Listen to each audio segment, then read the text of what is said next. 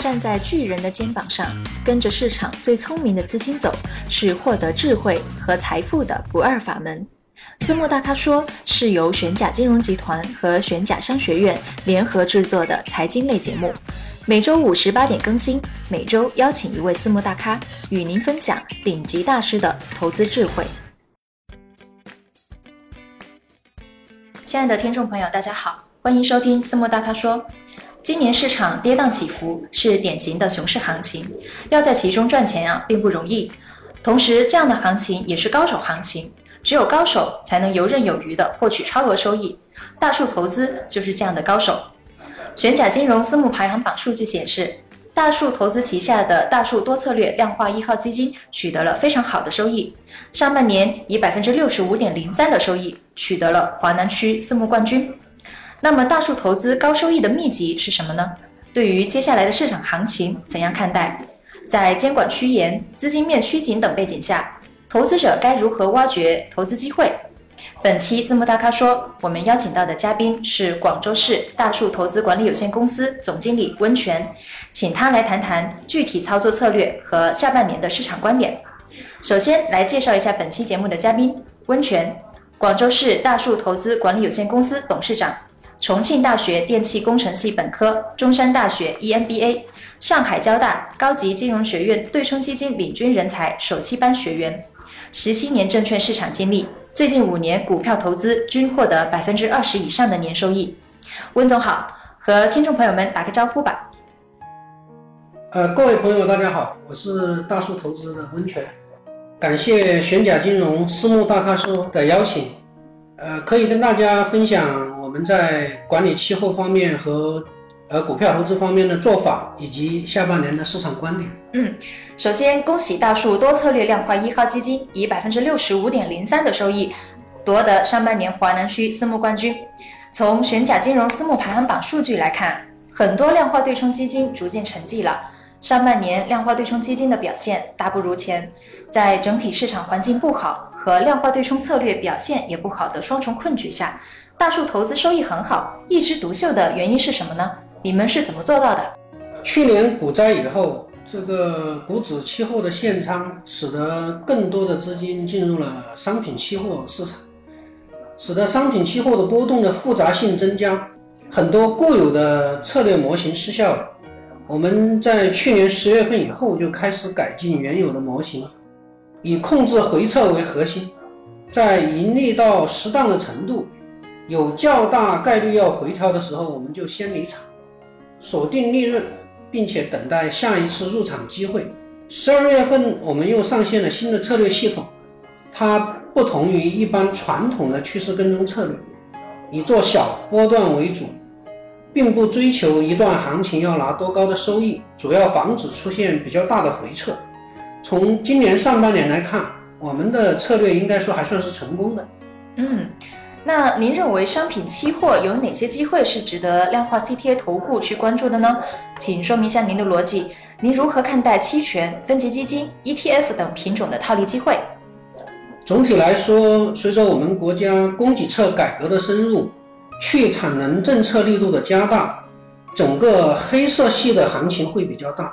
另外，今年气候异常，自然灾害特别多，农产品也有机会。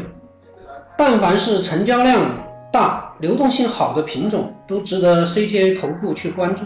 在期权方面，随着今年股市波动率明显下降，套利空间收窄，我们的期权高频套利策略的收益也大幅下降。所以我们特别希望监管层能早日推出更多的期权品种，啊，像深圳一一百的 ETF 期权，或者是股指期权等等。在分级基金和 ETF 套利方面，我们做的比较少，但我想情况都大同小异，套利的机会在今年都大幅的减少。嗯，呃，您认为下半年量化对冲基金的表现会怎么样？有哪些黑天鹅需要特别防范呢？那贵司下半年的主要的一个操作方向和策略是什么？因为今年的波动的复杂性增强。很多使用传统趋势跟踪模型的基金都可能出现净值的大幅波动。最大的黑天鹅，我想可能会出现在与美元加息相关度比较高的一些品种上面。我们下半年的操作会相对保守一点，在基本策略不变的前提下，我们会适当降低仓位。嗯。今年以来啊，监管层对炒作行为采取零容忍的态度，呃，各种新政层出不穷，令股指极大的承压。综合近期监管层的动作，您认为监管层给市场传递了怎样的信息？对后市有着怎样的影响？今年以来，这个监管层对炒作的行为采取零容忍的态度，各种新政层出不穷，以至于有些人认为监管过细已经成为市场最大的风险。闲不住的手，或者需要反思。也有人认为，监管层在向市场传递正面的信息，大力监管、操纵股价、概念炒作、信披违规，提倡正确的价值理念，本就是监管者应尽的责任。我个人的看法是，短期呢会影响这个市场的活跃程度，但长期是有利于市场的平稳发展。监管层呢？也需要充分征求民意，避免像类似熔断的那样的悲剧再重演。嗯，上半年 A 股指数波澜不惊，表面平静，但下面个股表现也是精彩纷呈。吃饭行情已经结束，市场呢又陷入迷茫的状态。对于下半年接下来的日子，温总您觉得有哪些时间和事件节点值得重点关注的？有看好哪些板块和投资机会呢？吃饭行情是否结束？我觉得还不能过早的下结论。但选股是重中之重，就现在这个时间节点上，选对了个股呢，就有吃饭行情；选错了个股，就可能变成买单行情了。下半年最值得期待的，我想还是深港通的开通。从估值上来讲，香港市场是目前全球最有吸引力的市场。深港通的开通初期，对双方的市场应该都会有一个比较大的刺激。我还是重点关注并购重组产生的机会。牛市炒成长，熊市炒重组，这是 A 股多年不变的特征。